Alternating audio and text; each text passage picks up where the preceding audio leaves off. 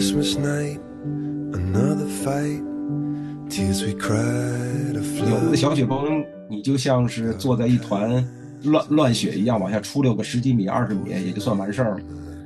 那有的雪崩会把你半埋，把你撞倒半埋；有的会大一点雪崩会把你全把人全埋，这就是全都不一样。Those windows say, but I can't believe she's gone. 更谨慎对待这个雪崩这个这个危险的这个前提，并不是死亡，而是就是活着和死亡之间的那些事儿。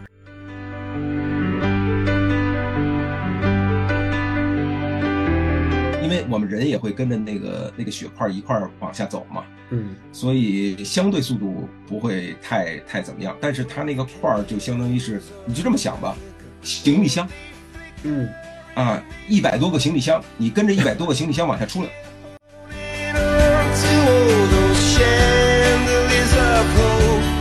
呃，雪崩也是这件事，它是可管理的。它虽然看起来视频上那么那样那样的，有很多种方法可以想办法能够把这个风险缩小到最小值。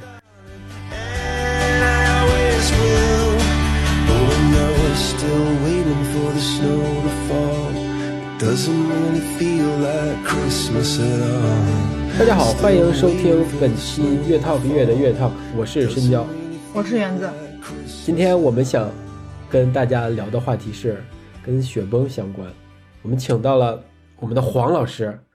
呃，园子可以先跟我们大家介绍一下，黄老师是何许人也？就是身边朋友提起来的时候，都会说到一个专门讲雪崩的一个专家，这个有且仅有的人，就是我们的黄亮老师。你有一个特别重要的身份，就是知雪寻途的主理人，对吧？呃，对对对，知道的知，然后冰雪的雪，然后寻找的寻，然后路途的途。我们有您可以跟我们对介绍一下这个知雪寻途是一个，就为什么会是这四个字儿啊？呃，因为最开始我们想，就最开始我们说想做一些，呃，叫什么信息的传播，什么，嗯其实就是分享啦。因为原来我经常在一些其他论坛上发我们出去玩儿的这帖子，然后有很多，后来有很多，原来有攀登的帖子呀，有攀冰的帖子，后来有滑雪出国滑雪的帖子，然后，嗯、等到大概在一八年、一九年的时候，后来我们就逐渐发现了有有那种非常好的，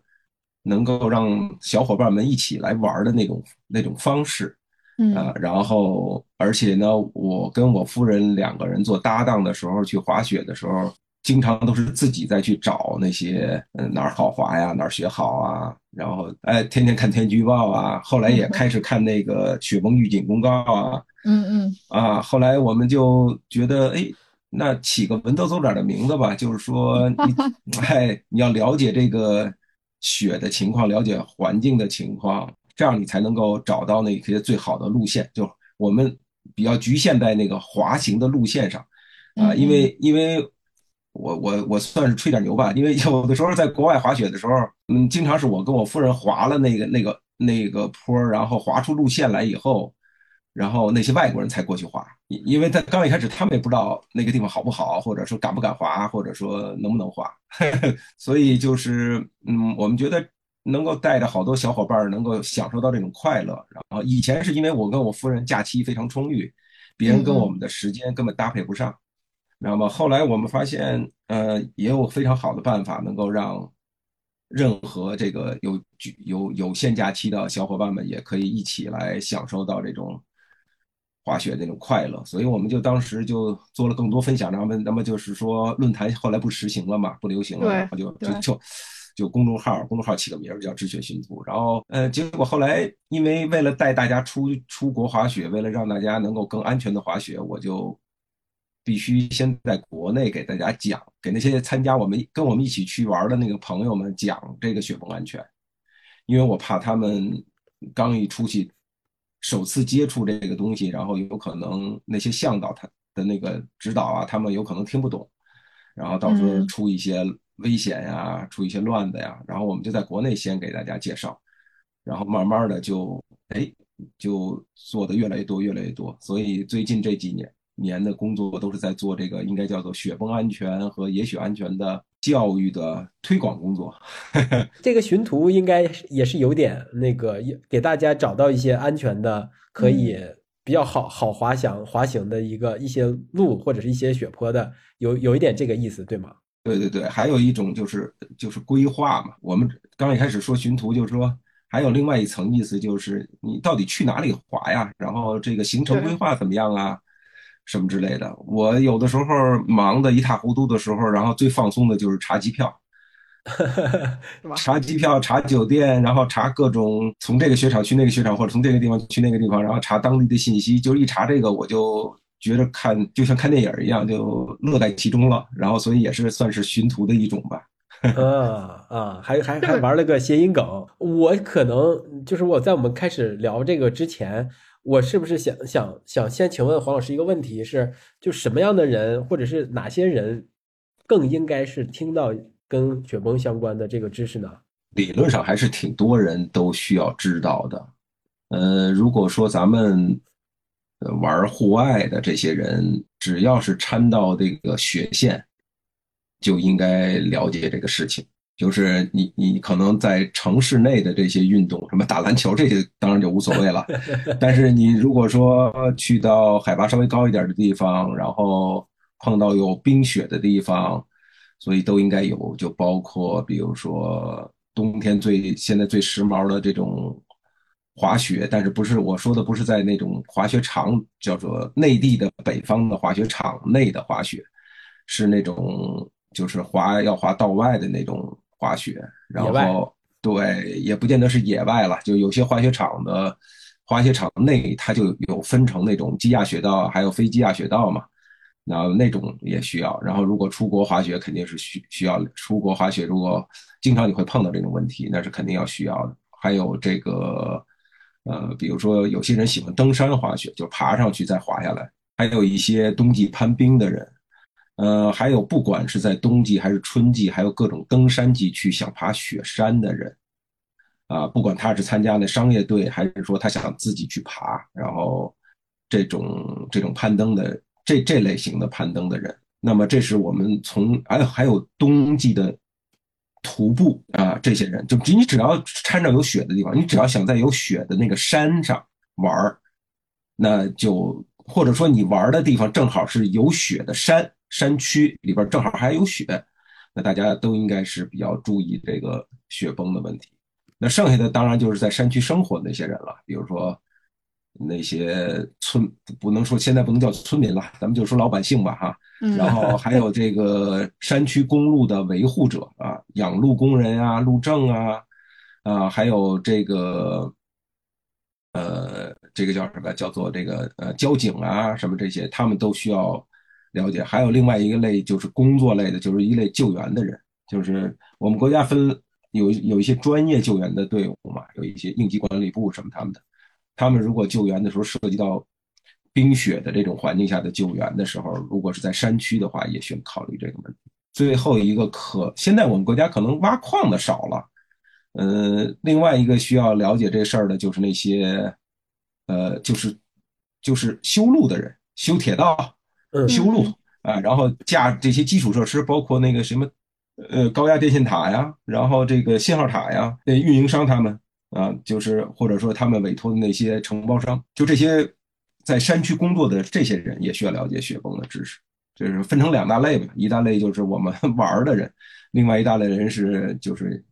就是生活的或工作的，对吧？哎，这是他的工作的。对对对对对。因为我们提到雪崩，都会脑子里有印象，可能是电影里或者是纪录片里看到，可能是一座山上的雪都都冲下来了，看起来非常的可怕和有点壮观哈。那我想就是请黄老师跟我们先。讲一讲这个，它到底有多可怕呀？这个雪崩，对，或者您有没有过什么比较近距离的接触过这这种，或者远观看过这种雪崩的现场？可以给我们讲一下感受啊，再讲述一下概念之类的。就是一个概率的问题，就是这个可怕与不可怕，完全我们考虑的可怕就是，如果它是与我们人没有关系，那就无所谓了嘛。他他自己爱爱怎么崩怎么崩去，就跟那闪电似的，他爱怎么闪怎么闪。但是如果他劈到人了，那就觉得比较就跟我们有关了啊。所以雪崩这事儿实际上也是这样，就是说它有几率会造成人的死亡啊。一年全世界大概有统计的雪崩死亡也就其实才五百多人，五六百人吧，啊，全球加起来。那这个所以这个完全就是个几率。然后雪崩有大有小，然后按规模，嗯有的小雪崩你就像是坐在一团乱乱雪一样往下出溜个十几米、二十米，也就算完事儿了。那有的雪崩会把你半埋，把你撞倒半埋；有的会大一点雪崩会把你全把人全埋，这就是全都不一样。呃，只要在符合发生雪崩的那种那种环境条件下，然后呃，我我们说的那个俗话叫点了炮了啊，就是如果你点了炮，然后被卷进卷到雪崩里边去，那就什么可能性都有。那从我现在做做一些推广工作完了以后，其实我觉得对大家应该是更谨慎对待这个雪崩这个这个危险的这个前提，并不是死亡，而是就是活着和死亡之间的那些事儿。呃，嗯比如说怎么讲比呢比如说骨折，哦哦，啊，比如说，呃，你受到创伤以后内伤，然后比如说你被埋了以后窒息时间太长，虽然把你救回来了，从生物学、从医学角度来讲，你有脉搏、有呼吸，但是你可能脑袋里边那个对吧就是倒不是死亡，就是脑缺血，时间太长，然后你会产生退化，对吧？然后这个植物人都是好说的，那你要是不植物人返回到嗯返回到几岁儿童的智商，然后包括我们还有失温，然后创伤以后截肢的，呃，甚至有些人呃受了伤以后，这个运动生涯就结束了。所以实际上我们每个人特别难以承担的，其实倒我觉得倒不是死亡，你说嗨一拍胸脯哈，但是就这些东西其实是我觉得大家应该谨慎对待的。你怎么面对自己以后的朋友啊、亲人啊，包括妻子、丈夫、小孩、父母，因为他们不可能放弃你啊，他们要照顾你啊，对吧？对，这个可能听起来会更可怕。我觉得，反正对于我个人来讲，这个特别可怕。我有我，因为我前些日子就是滑雪，我简单骨折过，就简单的骨折啊，大腿骨骨骨干骨折。那我养了三个多月，然后我夫人天天刚一开始头一个月要照顾我，然后，嗯，我实际上也是很，虽然是个意外，但是我仍然是很很歉疚的，因为毕竟需要别人照顾嘛，你你你为什么不照顾别人去呢？然后，但是有我我的概念就是说，为什么这些要谨慎呢？因为雪崩风险是完全我们是可以去管理的啊。然后，如果你是处在一种完全是无知的状态，或者是那种我们俗话叫傻大胆儿、傻打蛋儿，或或者任何莽撞，那这种行为，然后如果产生了一些不好的后果，那我们觉得就是这个反倒是对我们更可怕的一件事情啊。如果说我们已经呃严肃对待这件事情了，了解很多事情，然后我们知道哦，我们应该去应该采取什么样的措施，然后我应该做怎么做，然后但是仍然发生了不幸，那是另外一说，对吧？那我觉得从心心理上我能我能接受那个。就像原来攀登一样，呃，说我们以前攀登讲究叫什么阿尔卑斯是自主登山是吧？爬那个五六千米的技术性山峰，那你要是跟小伙伴搭档一个两个搭档商量好了，做好前期的准备，甚至为这个呃刻苦的训练两三年，然后为了要去完成一个这个 project 这个项目，要去冲顶，那不管这个过程中到最后出现什么，我们都觉得问心无愧了。那雪崩也是这件事，它是可管理的。它虽然看起来视频上那么那样那样的，有很多种方法可以想办法能够把这个风险缩小到最小值。但是如果大家根本就不去做这件事情，或者不知道这件事情，嗯，哎，然后出了事情，我觉得就是大家就觉得比较可怕了。其实刚刚黄老师说的时候，我就想起，就是我有看到，就是就是那种新闻报道的那种雪崩的画面，就从感官上来说，确实是就让你觉得，哎呦，就是又会就是你会有时候嗯，突然间会在想，比如你在滑雪的时候，脑海中可能不自觉就会出现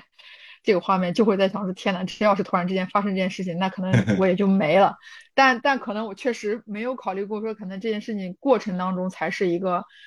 呃最难过，甚至于说你到底是其实在可开始这项运动之前，起码你在做户外这个运动的时候，不管你是什么项目吧，就是可能有一些东西，像您说，它最终发生的时候，其实是可以有一些可预感的，或者是说，是不是有一些判断的方式来知道说这里会不会发生，或者即将要发生。就像您刚刚说，它即便是个概率事件，但是它也是一个可以被我们提前去进行一些就是准备或者预防的，对吧？对，它跟地震还真的不一样，地震就是大自然瞬间就发生。那么地震有地震带啊，那那那你说我们怎么避免地震的伤害？人啊，咱们就说你这个人怎么避免地震伤害？你就不去地震带呗，没错，明白，是吧？对，是的。雪雪崩也是这么回事儿说那我就不去能发生雪崩的地方呗。对，那但是你说我必须要去，那你就心里清楚，我必须要去，为什么要去？然后我怎么能够把这个伤害变得尽量小啊？比如说现在去救援那个呃那个那个。那个甘肃那个那个地震的那帮救援人员，那有没有余震？肯定有余震，对吧？那他们就需要处理好这个这个防范的风险，就这些都是你要去提前做准备的啊。所以就跟你你们俩刚才说的一样，就是刚一开始大家都是看那个视频，然后这样这样那样的，然后如果真的。到了那个地方发生了雪雪崩的时候，你就很奇怪，说我为什么会在这个地方？所以它是个是个，因为我第一次看到雪崩，目睹雪崩就是我们在法国滑雪，然后我是第二个人，第一个人是向导，然后我我们一队是一共加上向导是九个人，就是我后边还有七个小伙伴，我前边一个向导，然后因为我们都。呃，在这个参加他这个滑雪团的第一天还第二天，我们已经就了解过这个有关雪崩的知识。然后向导会培训我们一些搜救的技术啊。然后，呃，其实我们的队员就小伙伴们大，嗯，只有两三个是以前用过这个，呃，以前了解过雪崩知识的。剩下的有有有一半的人都是第一次了解这些知识，甚至是第一次使用的一些安全器材。但是无所谓，就大家都有这个意识了，已经。结果我们滑到一个地方的时候，然后那个向导就说：“说黄亮，说你就在这站着，然后看着我滑。然后呢，你说等我，他说呢，他说黄亮，等我滑过去以后，我招手让你滑过来。然后但是呢，你还要跟后边的所有的人说，只能一次，只能滑一个人，就是滑一个人过去以后，招手再滑下一个人，再滑下一个人，你要跟他后边说明白了。我说行，没问题。”然后我就在那儿，因为正好还带着 GoPro，然后我就看着他滑，他滑出去就触发了雪崩了。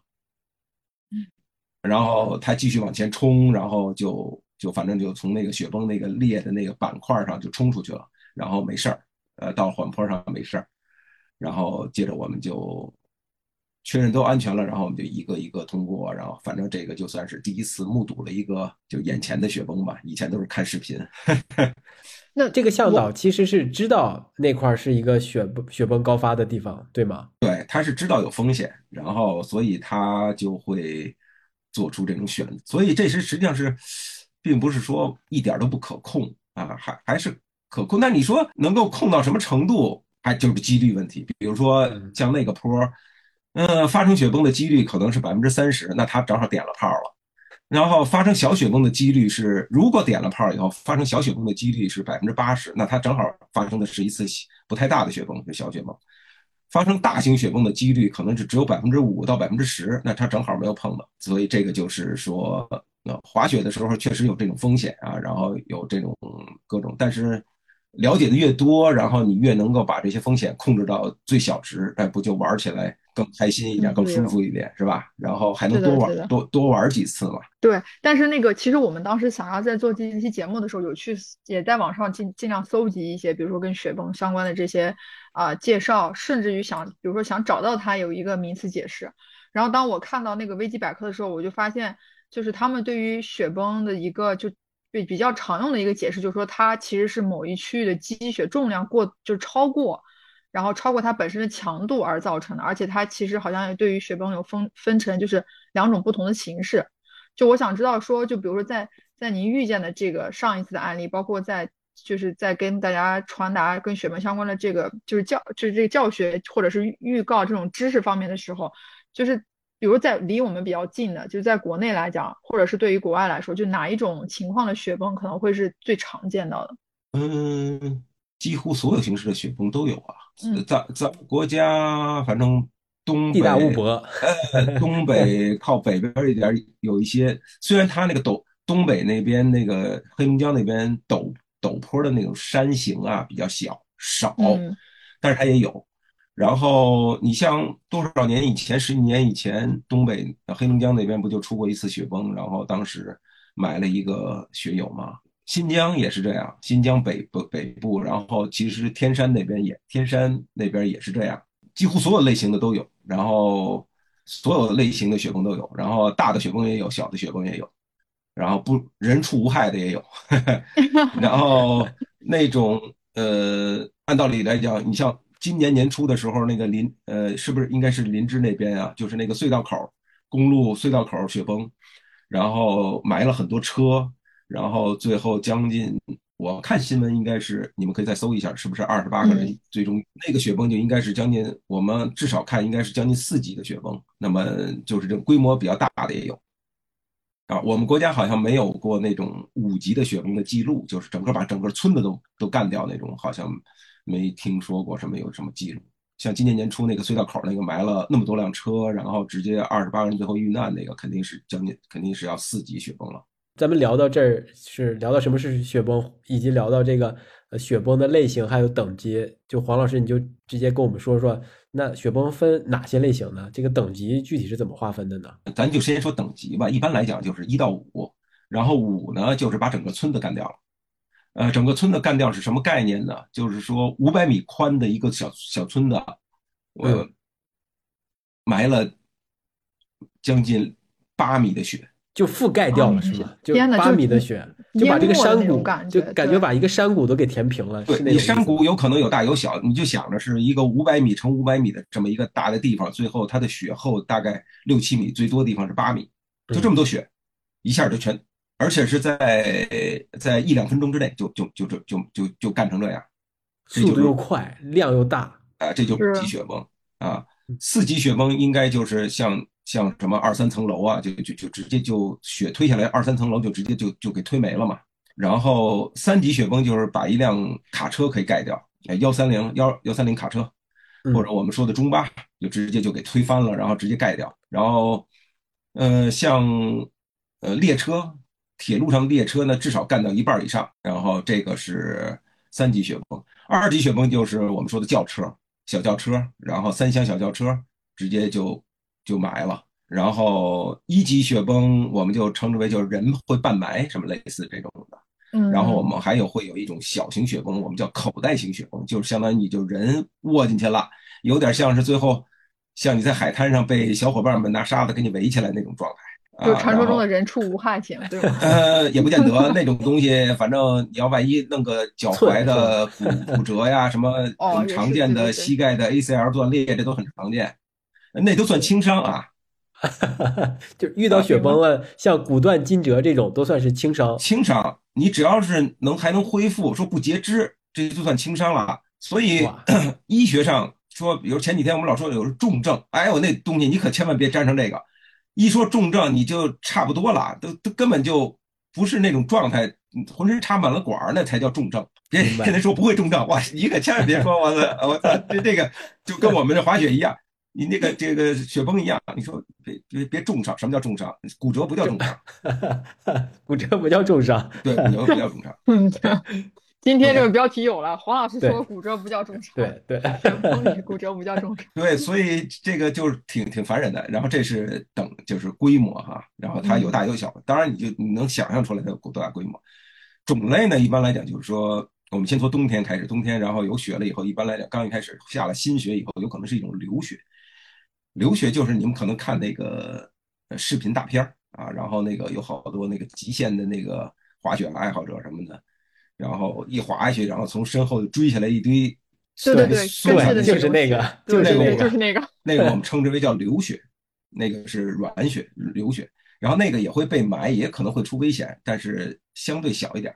然后接着还会，我们就往后，这是软的血，松的血。接着另外一种类型就是板块状的血，就是它它像一个它像一个玻璃板似的，一碎就是就像玻璃板扔在地上，啪全碎掉，然后顺着滑下去。然后它是厚厚的一层，它有厚度啊，厚厚一层，然后这个雪的密度比较大啊，然后碎成一个一个的板儿嘛，就是一块一块碎碎成块儿嘛，块儿状的，然后冲下去，然后这个雪的密度比较大，重量比较大，然后速度也可能会比较快，呃，这个相对就就风险就比较大一些了。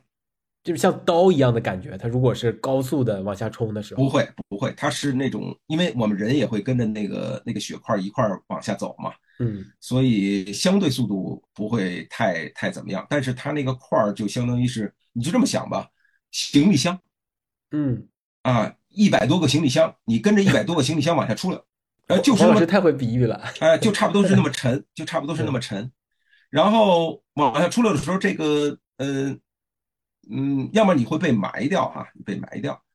呃，这就产生窒息了。要么呢，你就会出现一个特别难受的问题，就是人不是长的嘛，对对，人是长的，而长条形的，万一你的脚底下被种在一层雪里头，然后从你的胯骨轴往上是那层行李箱再往下冲，哎呦喂，你你你懂酷刑的概念吧？就像它慢慢拧你，你懂我意思吧？懂懂。啊，就这种状，这是一种。然后板状雪崩我们称之为，然后板状雪崩有薄有厚，如果特别厚的，那整个山坡都会垮下来；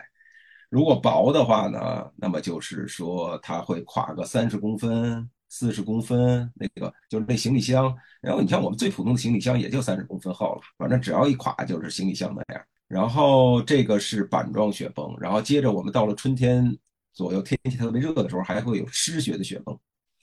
湿雪雪崩它就是它滑的比较慢，嗯，就是那种一堆雪球黏糊糊的，然后慢慢往下，不是很快的速度往下出溜。然后，但是它比较讨厌的就是你如果被盖在里边了呢，它就完全像水泥一样，啊，哦就是很沉给是吗截住了，给固住了。对对，对就截住固住了。实际上，板状雪崩到最后也会固住。就板状雪崩，它有一个问题，就是这个是我今年才想明白的一件事情。所有人都直接说说你雪崩到最后被埋的时候你是出不来的，就像被水泥给浇灌了一样哈，浇筑了一样。说，然后很多人就说，那你看这雪这么软，是你把我埋起来，埋起来我自己能固有出来。呃，确实是这样哈。然后后来今年终于有一个细节让我想明白这个怎么回事了。是这个雪在往下冲的时候，雪崩残骸往下冲的时候，摩擦生热，哦，干的雪就会融化成水，就会有水出来，所以它就都变成湿湿雪了，就变成湿雪，到最后把你就是水泥给你灌在那儿了。黄老师，你刚才说那种、那种、那那种像大片儿里那种是吧？呃，雪是追着人的那种感觉。我一开始以为就是雪都是这么松、这么软的，它撞在人身上应该不会疼吧？然后听听您说还有这种板状的，那我我明白了，那你撞一下肯定是巨疼无比的呀。你直接被拍了吧？有可能。嗯，对，有对就有拍的，还有那种上下雪层错你，上下雪层喂底底底，比如底下慢跟凌，迟一样。对 对，底底下慢，上边快，就是哎呦喂，啊，就就相当于是给你种在那沙子里，然后底下沙滩上沙子，你你下半身肯定在雪在沙子里是不能动的了，然后上边呢弄一个小推土机，一点儿点儿错你，一点点往前推你，反正你你你能顶得住后边那几百公斤，甚至是甚至上千公斤的那个雪量吗？你顶不住啊，人体肯定顶不住它呀，树都能给你拍折了啊。哎呦喂，真是真是，那个树都不是瞬间折的，树就是一点点压压压压压压压压，吧嗒折了。那人不就是这样？哎，这个就反正不不要想这些事情了，最好不要去。对 我，对我，因为我就想问，就是黄老师肯定是像这这么形象的描述和比喻，就仿佛是仿佛是亲眼所见一样。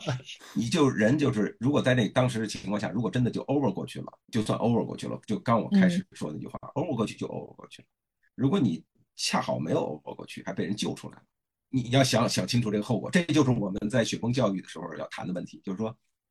雪崩风险是有个雪崩危险，这个会不会触发雪崩，多大的雪崩，然后多大规模的，在哪里触发，它是有个概率的，对吧？嗯对，那在这种概率情况下，会有什么样可能性的后果？这个后果，你如果刚一开始能想清楚，决定可以承担，甚至你跟你的队友都决定说我们可以承担这个后果，那可以。你别刚一开始你根本不知道，那这个就不太，呃，我不太推荐了。你最好刚一开始你都知道啊，我们三个小伙伴，这个雪坡我一定要滑，或者这个雪山我一定要登，是吧？这现在这现在的风险我们已经知道了，危险点是什么样，概率我们也都知道了，它大概什么后果我们知道不知道？知道了，好，能不能承担？所有人都说我能承担，小伙伴们之间开诚布公的说我们没问题，我们咱们三个齐心合力要把它搞上去，或者要把这条线路搞完，那那就承担。如果说你别出现这种情况，我们都不知道，好吧？或者说有一个人知道，然后觉得心里说问题不大吧，我别告诉那个他了，我告诉他，他把把他吓跑了，那你那你这干的叫什么事儿啊？是是不是这道理吧？是是是是是，对，反反正我觉得，如果谁大家都听过黄老师对雪崩的这种描述，应该在这种情况下，无论是一个雪坡还是一座山，决策是否要去上去或者下来的时候，肯定要想一想了。这个谨慎的态度起码是要有的。就刚才园子，刚才园子提到了一个，说他在雪场滑雪的时候，可能脑子里就会想一些，哎，这个这块不一定，或者是是不是有可能，呃，有发会发生雪崩啊，他就会有这种联想。就是我当当时你刚才黄老师你聊到东北那边是有雪崩，因为我们老家是在东北嘛，也是在林区，也是在山区里面。我偶尔冬天的时候回家，我也会去爬爬山，也是有坡的。那那是不是就是？就是这两种情况，无论是在雪场或者是在我们那边，它其实林子很密，是不是都不太可能有雪崩这种情况啊？或者说直接问，就是咱雪崩是不是有什么前提条件是更容易能够观察到这个地儿是发生雪崩的概率是比较高的呀？嗯，有好好多种办法，就好多个线索啊。第一个最主要的，比如说就是你首先那个地形要足够陡峭，如果平的地方它就没雪崩了。它一定得得是陡坡，陡坡呢就是三十度角以上，然后这个是他们概率算出来的，然后不就是统计出来的啊？然后你说二十五度到三十度发生雪崩的可有没有？有，但是就是几率比较小一点，哎，然后这个三十度以上的就几率就越来越大，到四十五度吧。然后如果到了三十六度、三十八度这种四十度这种范围。是极易发生雪崩，然后所以陡坡这是第一个，呃，第二个是你还得离陡坡远点，因为它会冲下来嘛，是吧？你第一个你不能在陡坡上去点炮，第二个你还得离那个陡坡远一点，万一有自然雪崩或者我们还有称之为叫远程触发的，那你正好在那个雪崩冲下来那个路上，那你可能也会被波及到，这是这是两种。然后你说林子很密，当然会有好处。啊，然后但是也发生过极端的那个个别的案例，就是嗯比较比较密的林子，然后也会发生了也发生过雪崩。那有一个那国外有一个那个雪场的那个安全巡逻员，他专门控制雪崩的嘛。然后他他讲了一句特别有意思的话，他说多密的林子叫做密林，就是不会发生雪崩的林子呢，就是你在 不是哎差不多就是在你这个林子中滑不了雪，就你拐不过弯来了。就密到那种程度，就肯定不会有雪崩，那就是堵死了，对吧？那你也不可能去滑雪了，对吧？比如说，就是五十公分、六十公分，或者是不到一米，反正就这么这种密的密度，它就会基本上就问题不大了。然后，这从物理上确实是这样，因为它那个板块那个雪层断裂的时候，它那个树会形成锚点，它会把其他地方断，它可能就断那个。几棵树中间的那一小部分，它不会连成片，啊，然后一旦那个树间距开了，比如说一米多、两米，啊，但我们单板、双板都可以滑了嘛，是不是？那就有可能会出现一个，比如说两米宽、十米长的通道，对不对？对，嗯，那这个就有可能垮。有这种垮了以后，还有可能带着它那个力量够大的话，我见过一张照片，整个把整个山坡全全带带垮了，这整个山坡全是这样的林子。就是一米两米的林，两米间距，但是整个山坡全垮。像这种一米到两米间距的林子，其实看起来还是挺密的。对，但是也会有这种情况，所以一定要特别密的林子，然后就就没这事儿了。那说起来就有有他有的人确实是没办法，比如说他迷路了，他就强迫要要找任何一条他觉得能出去的路要走，那这个时候就不见得会发生什么事儿了。那如果真的，那我觉得这个问题就得聊聊咱们如何自救了。就真的说，如果说像这种情况，就比如说迷路这种状况，也不是说完全不可能发生。但如果他真的发生这个状况，如果面就是说你也提前也需要知道雪崩发生的时候你要如何自救，那这个自救的这个过程是一个需要我们具备哪些，比如说装备吗？还是说真的要有一些，比如说课程的积累，或者看一些相关的这种起码知识知识这种东西，听听黄老师的课还是一定要要的。甭管是谁的课，反正我我觉得上课是必须的。然后其实是应该是，我想想应该是三条，就是说如果说谈自救的话啊，首先首先自己救自己这个这个几乎太难了，基本上全都是小伙伴救小伙伴，所所以就不能单独出去，这个是一个对吧？那可可可以，你成我不是说了吗？什么事情你都可以做。但是后果你能想好了就行，对，是吧？你说，包括我们说那个攀冰的时候，solo，solo 行不行？行啊，肯定可以啊。你你想好了后果，啊，这个后果你自己也能承担，你的家人也都能承担。然后咱不说社会能不能承担了啊，反正就是最起码的，你你你你你你 这个你自己能承担，自己你想好了是吧？你自己家庭要要能承担，你就别给家庭带来很大痛苦。你所以这个是，但是这种除了这种。坚决的一要一个人出去的，剩下我们永远是推荐就是呃结伴结伴去出去。那你不管登山也当也好有搭档是吧？攀冰有搭档，然后我们滑雪也希望滑野雪的时候也要有搭档啊。然后小伙伴至少两个人，然后如果救就是就是肯定是张三被埋了或者出了事儿，李四去救他，肯定是这么回事。然后呢，李四被埋了，张三去救李四，一定是救别人，不可能是。这个自己自救太难了，然后所以在这这种结伴儿的这种情况下，就团队内的自救呢，这是第一时间的救援，所以这是效率应该是就是最高的最高的。即使不即使笨，它不高，它也是只能唯一的最高的办法了哈。嗯嗯。然后有三个基本情况，就是第一个要我们说的是要接受相应的培训或者是训练，哎，至少是培训啊，要了解知识。然后，呃，第二个是要买相应的装备，要要具备具有相应的装备啊，然后要携带着相应的装备出出门然后第三个就是要训练，要自己勤于训练，就是得会用那个装备，你快速的运用，而且还要每年都要去，呃，复习，都要去训练，然后保证不会退化，就保证你的技能不会弱化或者退化，所以基本上就这三条。然后你说刚一开始说去参加课程也好，那就是就是教育或者培训这一类，然后你需要了解很多基本的知识啊，然后风险点在哪里，怎么能够不去自救啊，是吧？对，发生危险不就没有自救的事儿了吗？嗯，接着然后就是自救的时候到底有什么需要注意的事情啊，然后怎么有有些什么规范呀，有什么规则呀，这些都要学习啊。呃，当然你可以在网上说自学，但是自学的话，呃，就是你的学习成本。时间成本太高了，对，是比较高，嗯，还有可能是你根本就学不全，就是呃，可能这篇文章系统，哎，这篇博文说了百分之二十，另一篇博文又说了百分之二十，这俩百分之二十之间又交叉了百分之五，然后你就不断的去 加起来还不到百分之五十，哎，对，你就不断的一点，呃，就是非常艰苦的去去学习这些东西，然后到最后你也不知道到底。够不学没学全啊？够用不够用？是不是该了解都了解了？是不是有一些重要的信息根本就从来没了解过？有可能的。是的。啊，然后接着就是要买要有装备，像最简单的雪崩安全的那个三件套，然后搜救仪、探杆、铲子，这可能是需要随身携带的。然后接着就是怎么去搜救，然后呃怎么去探查，怎么挖掘，然后这个需要平常的训练。你如果不训练的话，简单的。就是那种在没有压力的情况下随便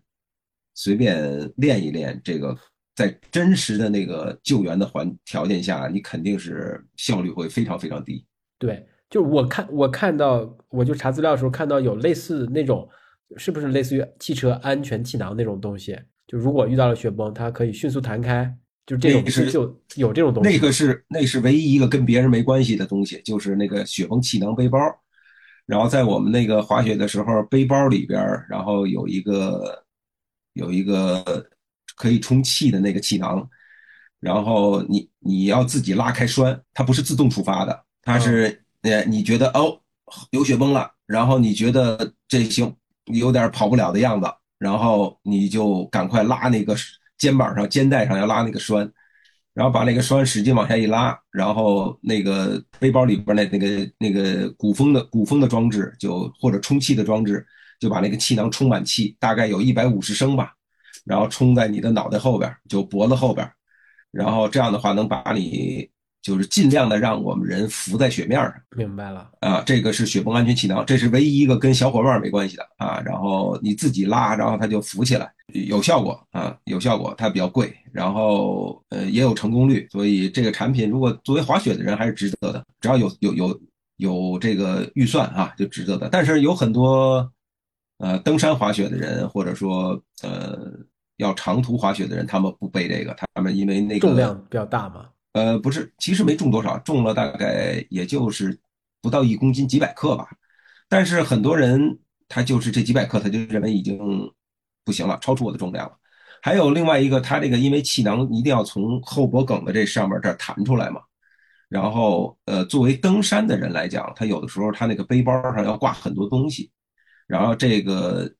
这个气囊，如果比如挂了绳子呀什么之类的，这个气囊就弹不出来了。所以跟他就是一些设备的需求、装备的需求可能有些冲突。对，有冲突，他就他就不带。然后，当然有的人说我也不带，为什么呢？因为我绝对不去有会发生雪崩的地儿。对对，这个就是从根本上杜绝了。呃，但是他们还会带雪崩安全三件套。对，这两两种东西肯定是。呃，是不冲突的，你你可以自己带，然后这三件套你也你也你也你也要带，三件套是为了救别人的，对吧？三件套是小伙伴之间互救用的，这是我们从我们的话语语境上来讲是必须要带的。嗯，然后雪崩安全气囊，因为是你可以考虑根据场景的原因，你可以考虑说我不用，我用一个登山普通的背包就可以了。啊，然后即使我不去。雪崩的地方，那我是不是雪崩安全三件套我也可以不带？理论上也是可以的，因为你根本不去那个陡的地方嘛，啊，你离陡的地方都十万八千里，都远远的，那肯定是没事儿。嗯，唯一的一个就是，如果我们带上了呢，万一在路上碰到什么需要我们去帮忙救援的呢，我们不就有工具了？啊，对对对，啊，所以这个就是这么一个情况。嗯，所以装备上就是这样，然后这些装备你就。包括搜救啊，包括探那探杆啊，包括铲子呀，嗯，都挺都不是什么很难用的东西，但是需要训练啊，你需要熟练的使用。呃，举个简单的那种场景吧，你需要在能见度比较差，然后大风天儿零下十五度这种严酷的外界条件下，然后要去用这些工具，它不是那种风和日丽的，哎，然后。累了就可以找个咖找个咖啡馆进去再喝杯咖啡那种环境，啊，还有比如说心情上也是，比如说被埋的就焦虑恐惧，被埋的就是你的这个非常重要的朋友啊亲人，然后我你像有的人稍微一听到点儿那种紧张的事情的时候手都在抖，那你到时候你可不能手抖啊，所以这个就需要日常的训练，训练到对。很多操作的肌肉记忆了，对吧？对，非常简单的规范都变成下意识的这个动作了。嗯，所以这样的话才能保证这个安全。那我们当然希望自己是二十年不会用一次，但是呢，为了二十年一次都不用，我们就只能是每个冬天甚至夏天都在训练。那你你您刚才说训练可能是就是平常的那种放松的状态下训练，其实还是效果不不够的。那训练是不是需要有一个什么限时啊，或者是？有一个什么极限极限操作是吗？对，呃，那就看每个人自己自愿了。比如说，首先我们可以把难度提高，训练的时候可以自己想办法提高难度，然后可以比如说，呃，把时间要求的更严格一点啊，搜索的时间要更快一些。然后小伙伴之间模拟场景的时候，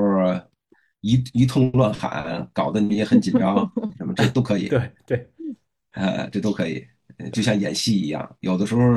没有演过戏的人不由自主就容易入戏嘛。对对对，容易入戏。所以所以所以，比如说咱们要搞一次活动，然后你们两个在那搜索，然后我在旁边，只要一大喊大叫，你们俩肯定紧张。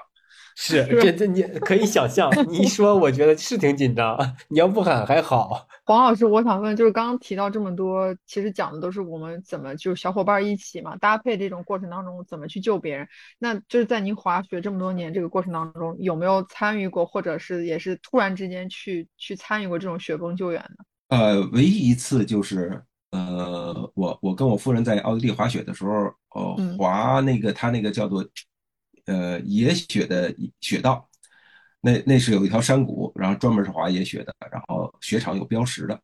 然后我们滑过去以后就看着前面，其实都快到底了，然后就看前面有一架直升机降落了，哎，然后看直升机就新鲜嘛，那这肯定是雪崩救援嘛，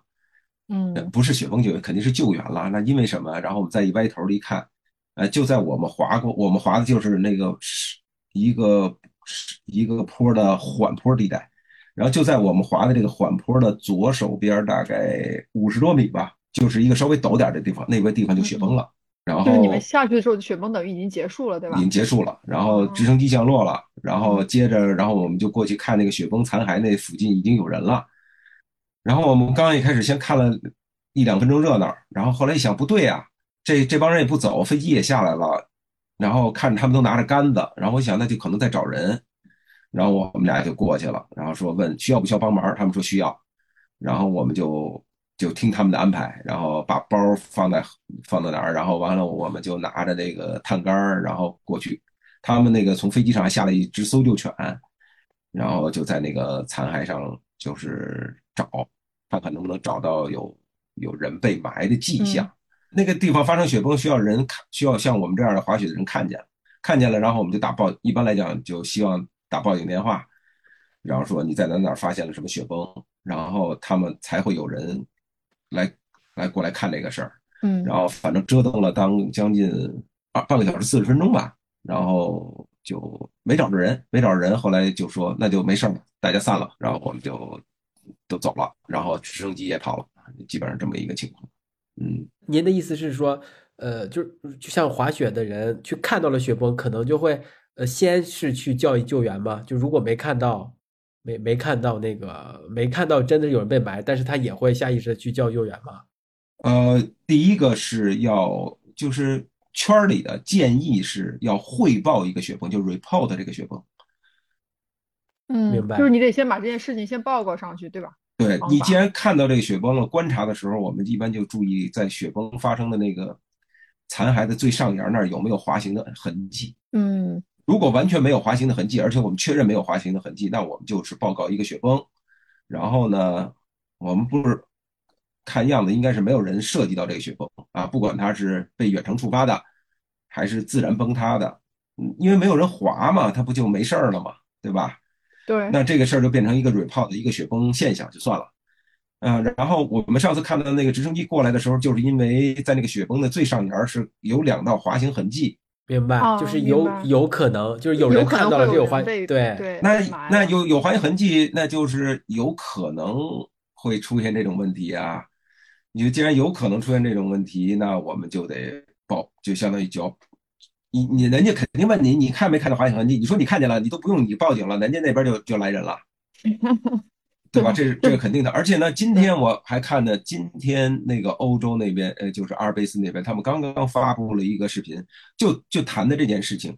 他们要求是说，西我不知道他们以后立法会不会改，我听他那意思，以后就是法律方面他们要改的，什么意思呢？就是如果你滑雪然后触发了雪崩，你有义务去汇报，而且你有义务去检查这个雪崩是不是涉及到别的人了。就是已经写进法律了。呃，我看的意思是他们想写进法律，我但是因为他只是他们也是口头上随便说一句，所以我也不知道这个，回头慢慢的知道了什么意思呢？是因为，呃，前天在奥地利那边发生了一次雪崩，然后动用了两架直升机，四十个救援队员，但是没有找到任何人。但是呢，这个这个雪崩一定是人触发的。为为什么您说这个一定是人触发的？因为有有有人划过的印子呀。就这这就变成这这么这种概念了，就是说，嗯，这会有些资源浪费，对吧？哎，对，就这个意思，就是说，人家明明可以去做别的事情的，现在就是等于呃钱也浪费了嘛，呃两架直升机来回跑，然后四十个救援队员跑到那个地方去，然后因为他们搜不到信号嘛，就那搜救仪没有信号嘛，所以他们肯定是拿探杆地毯式的搜索，所以肯定是花了两三个小时，然后才才把才把这个才确认到底有没有埋。所以他们说的是，如果你滑了过去，触发了雪崩，还被别人知道了是你滑过去触发的雪崩，而且你又没有汇报，他说以后你可能要承担法律责任。他们就这么说了一句。应该，我觉得应该 应该所以承担法律责所以，所以。我们就希望就是说，就是反正如果参加就我们像，这是从我参加一次，呃，无效的搜救搜救来说的啊，呃然后只是说就是说当时是什么情况，就大概是这么个情况。啊，就是这么这么听下来，就是当这件事情真的发生的时候，就你需要动用到的，不管是这个设备也好，人也好，包括时间，其实这些都是一些也不能叫浪费，就是你都会消耗很多各方各各样的这些东西在在救援这件事情，在雪崩救援这件事情上。对，所以这个事情就是你要都往这儿说了就，哎，就都是就就超出个人个人责任的问题了。是的，啊，就是说你自己随便怎么滑都行，然后但是崩了以后，你如果不汇报，那别人就会认为你被埋了。那黄老师，就刚刚您说那个，就是直升机其实飞过来的时候，已经至少雪崩已经在二三十分钟之前就已经发生过了。对，对那如果这种情况，就针对雪崩来讲，它有没有一个所谓的这种黄金救援时间？就其实我也在猜，如果真的是二三十分钟，也真的有人滑过，真的有人埋在下面，那当直音直升机到的那那个时候，那这个人有没有可能，其实他已经是就是往比较坏的那个方向发展了？有可能啊，就就概率嘛，啊，嗯然后这个嗯概率，加拿大人和瑞士人统计了大概几百个那个不到一千例吧，应该是几百例那个雪崩事故，而且都是死亡事故。然后他们就判，他们统计出一个数来，就大概在十分钟到十五分钟，如就人如果被全埋啊，嗯十分钟到十五分钟，然后呃，它的生存几率是百分之八十，就是十分钟到十五分钟之内，有百分之二十的人会有百分之二十的案例是是是遇难了。然后如果再埋到三十分钟到四十分钟左右，就差不多剩一半人了。世界上也有极端的案例，然后说埋埋了买了一个多小时，然后仍然就全虚全影的出来了，也没事儿啊，这也有。呃，但这都是概率，那你谁也轮不上，不能赌这个。这是对对，所以最最有效的救援不就是小伙伴之间的救援嘛？就是我这么听下来，我觉得小伙伴太重要了，真的。对，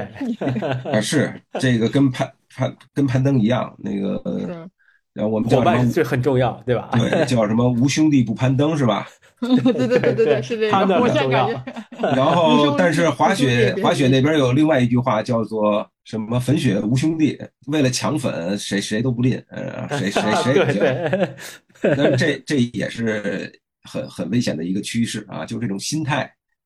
是很危险的一种趋势。那一般来讲说，粉雪无兄弟都是指在美国的雪场，就美国的那个大部分的那个雪场是由雪崩控制的，就是雪场的安全巡逻员会提前去呃查看这个地形啊，看有没有雪崩风险啊。他们甚至用炸药啊，用其各种方式去人人为的触发这个雪崩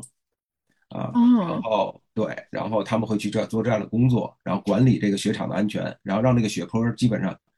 所以实际上让雪坡尽量安全一些。所以基本上在美国的这是这种情况，就是你只要在这个雪场这个区域是开放的，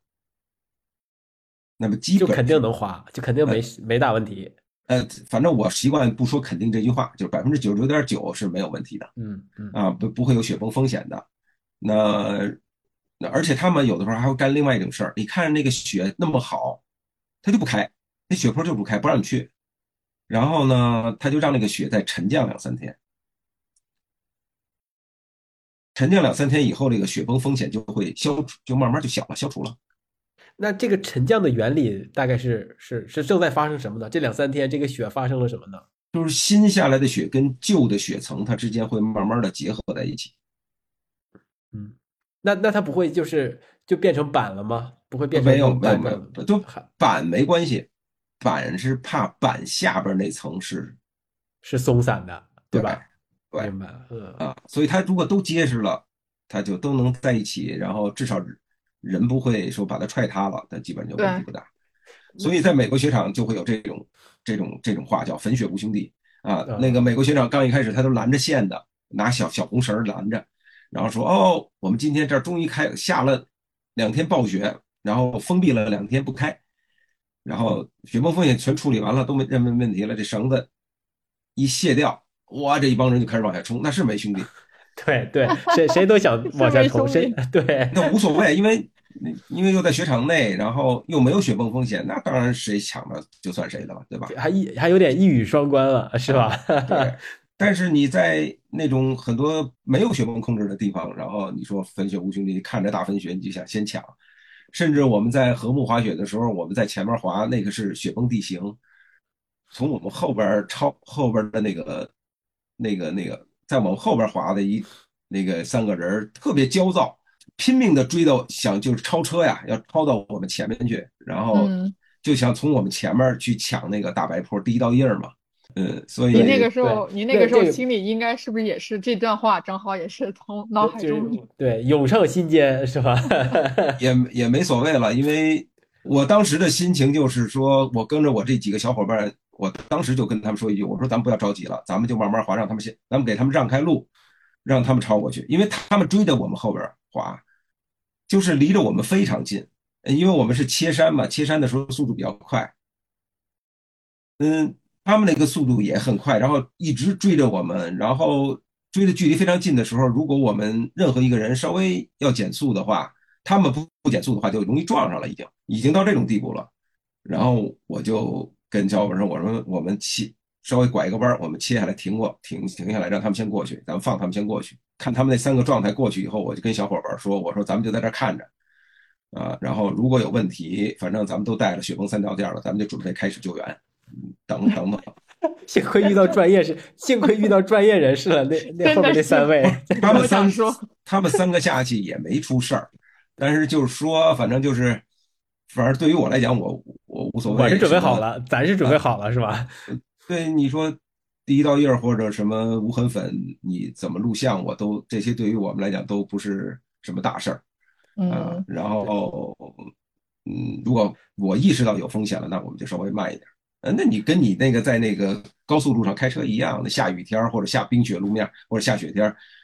有一个家伙撵着你的屁股开，那你肯定你你先走吧。不过这个故事听下来。呃，可能就这个所谓的无痕粉，对滑雪的朋友们来说是致命诱惑，是吗？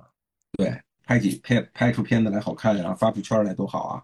对，我觉得对于没有尝试过的人来说，任何这种运动的第一次，你占第一个，你你都是，我觉得都是一个对自己内心的一种刺激。啊，他找到快感了。有的人看着无痕粉不滑，他害怕。嗯，有的人只要雪板被雪盖了，他就害怕。那他就没经验嘛？那慢慢的，你长有了经验了以后，你觉得哎，找到乐趣了，然后找到那个点了，那你就开始越来越要渴求这部分东西。那有没有像天气预报那种那种感觉，是有一些雪崩的预报呢？有类似的吗？有啊，有啊，国外都。那是不是就是基于一些，就像您刚才提到的，如果有人看到了这有了个雪崩，呃，他会 report 把这个信息到所谓的类似于指挥中心的地方。跟这个是有有一些，是不是通过这些信息去建立起来的这个预警系统呀？对，这是其中的一部分信息啊。它一般来讲就是先有天气预报，然后有有各种位置的天气预报那个自动气象站，然后需要收集信息，然后接着呢还要有人去呃山上啊专门找合适的海拔、合适的朝向、合适的坡度，要去把那个雪层挖开，然后看雪层的。一层一层的那个雪的剖面到底什么样子的，然后还要坚持着看，就是长期的看啊，就是说它能够长期的看就能看到这个，一个是看到天气的变化趋势，另外一个是看到雪层的变化趋势，再结合历史经验啊，结合一些什么理论呐什么的乱七八糟的，然后这样的话能做出一些有关雪层稳定不稳定、不稳定到什么程度的推论，然后接着再结合这个。很多人的观察啊，然后比如说我我看到雪崩了啊，那你都看到这个刚发生的雪崩，那肯定那个雪层不稳定啊，都不用我去挖坑去测试啊。所有这些信息综合起来，然后国外会有这种叫做雪崩预警公告啊，有点像天气预报一样啊，就像我们现在的天气预报，比如说我们现在天气预报现在都加了预警机制了，说刮大风，大风几级以蓝色大风预警，哎，啊对，什么橙色，什么大，对，大雪这种预警呃，呃，蓝色是什么情况？然后大家需要注意什么？那雪崩也是，呃，雪崩到了什么级别的预警？呃，一级、二级、三级、四级，最后最后四级、五级，然后，呃呃，这个呃什么地方是一级，什么地方是二级，什么什么海拔，什么朝向啊？然后大概什么样的雪崩风险，就是什么类型的雪崩，然后这个雪崩的几率有多大？反正就有人预报。当然，这个预报人家说了啊，这是我们免责的。参考性，对吧？就哎，对提供参你真的考建议。到了那个到了现场，你得自己，我们这只是给你一个信息，到了现场你得自己决定你到底想怎么着。黄老师，我想问，就是您刚说到这些都是，其实国外它有这种雪崩的这种预警或者预报，就是我不知道咱们国内现在是不是也在做这种雪崩预警系统的这种建设？就您知道的，我们其实是不是也在进行当中做这件事情？我们刚刚算起步中的起步吧，就是最最最最最最最开始的。但您说，就是我们现在最最最最开始才开始说，怎么讲，就是意识到要去做这件事情，对，是刚有想法 是吗？对我，我是在想，是因为我们滑雪的这个人群越来越多，人数越来越增加，还是说，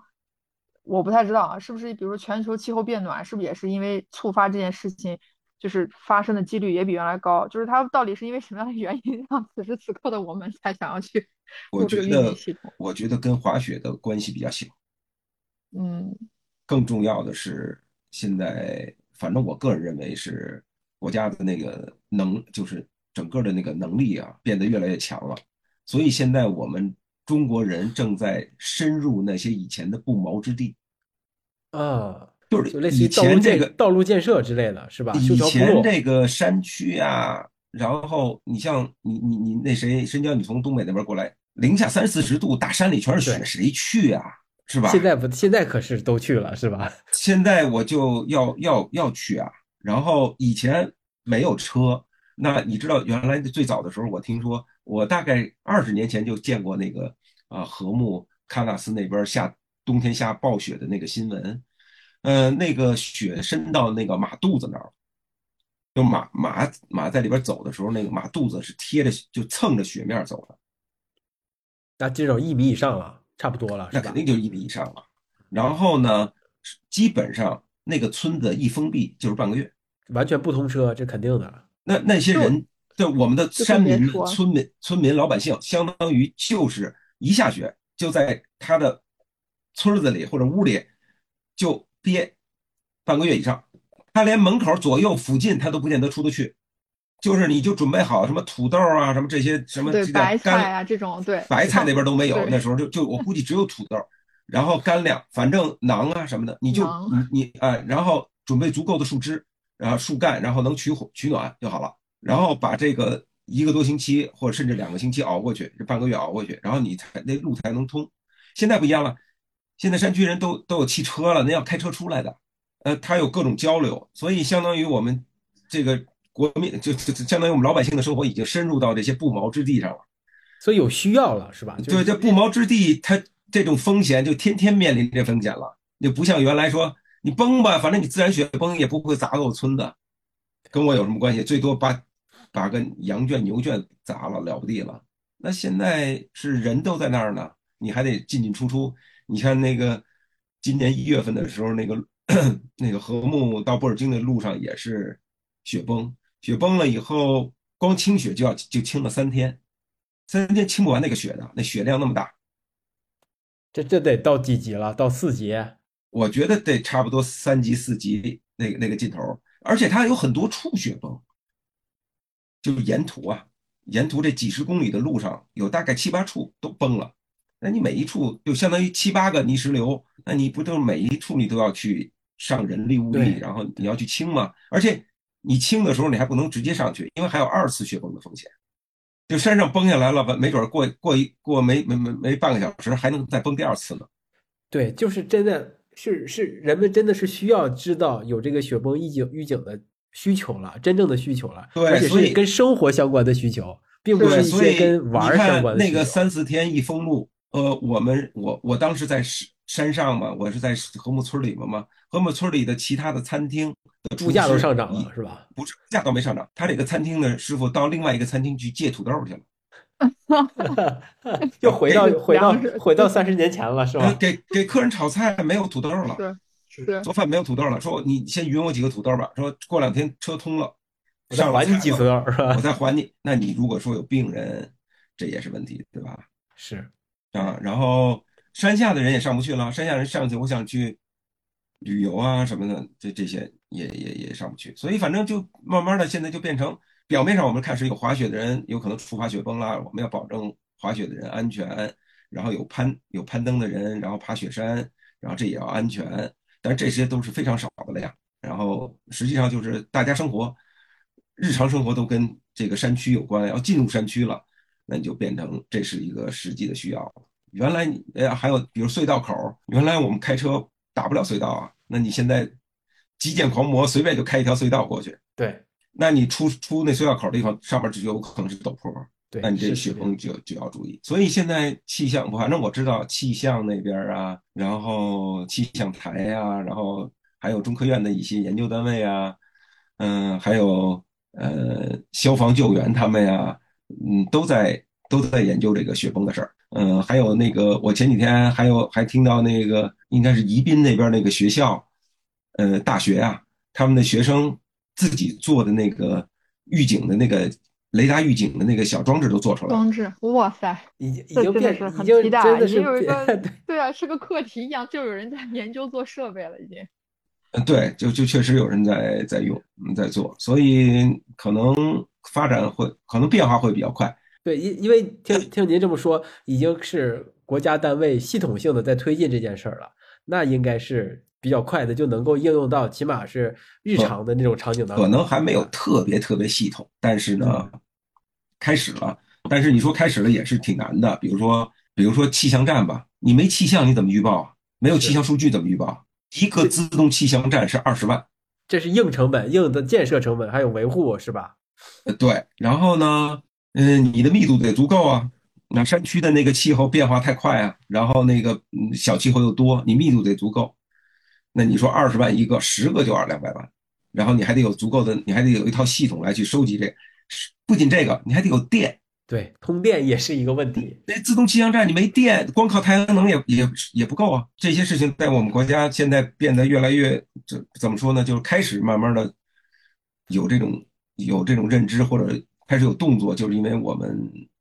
越来越有能力去那些苦寒的地带了。大家你看那个人多地儿、安全的地儿待着。对，这最明显的就是滑雪好滑雪的地方，雪好的地方全都是边境线。那哎之所以成为边境线，就是因为